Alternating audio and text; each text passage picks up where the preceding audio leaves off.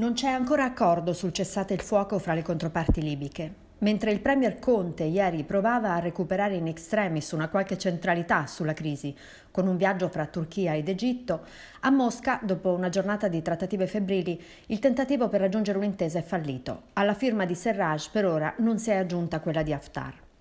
Ci vorrà ancora un po' di tempo, ma è chiaro che intanto l'asse della mediazione su questa difficilissima partita si è spostato a Oriente, con Mosca e Istanbul che come panzer procedono per accrescere la loro influenza in tutta l'area mediterranea.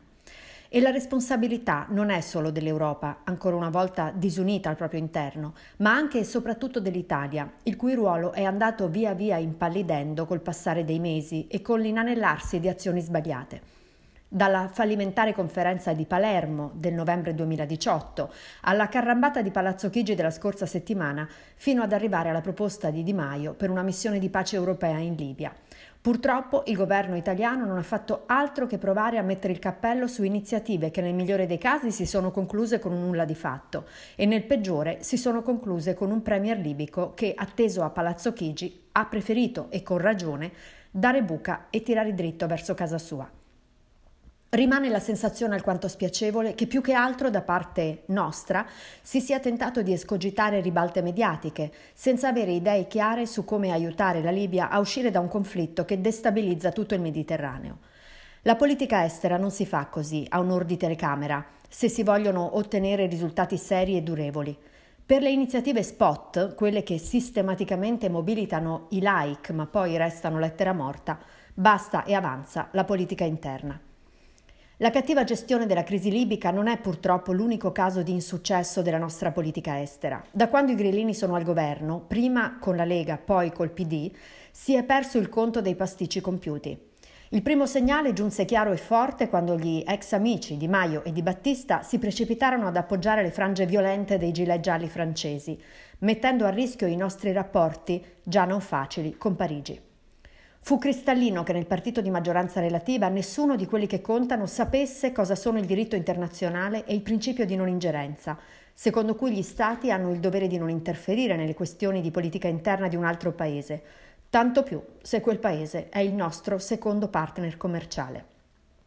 Poi venne il sostegno indiretto al sanguinario dittatore venezuelano Maduro, in discontinuità con tutti i paesi democratici che ci misero alla berlina e il culmine si raggiunse con la frettolosa firma dell'accordo strategico per la nuova via della seta con la Cina, autentico dito negli occhi nei confronti degli alleati americani, che apre interrogativi inquietanti sul nostro futuro economico, energetico, infrastrutturale e tecnologico. Siamo stati l'unico paese europeo a firmarlo, come ricorda l'ultimo numero dell'Economist, e lo abbiamo fatto senza nemmeno aver dato un'occhiatina alla nostra bilancia commerciale che ci vede guadagnare molto bene negli Stati Uniti e perdere molto dallo scambio con la Cina. Poi non c'è da stupirsi se chi semina anti-americanismo raccoglie dazi. Ma anche con gli altri non siamo andati benissimo, basti pensare alla battaglia annunciata durante il Conte 1 per sospendere le sanzioni alla Russia e poi abbandonata in corso d'opera con conseguenze anche nella qualità dei rapporti con i russi, salvo essere stata ripresa estemporaneamente di recente forse come diversivo. Per gli osservatori non può che essere evidente che la politica estera italiana è improvvisata, in mano a persone che magari hanno altre competenze, ma non quelle richieste per garantire al nostro Paese la necessaria continuità di azione.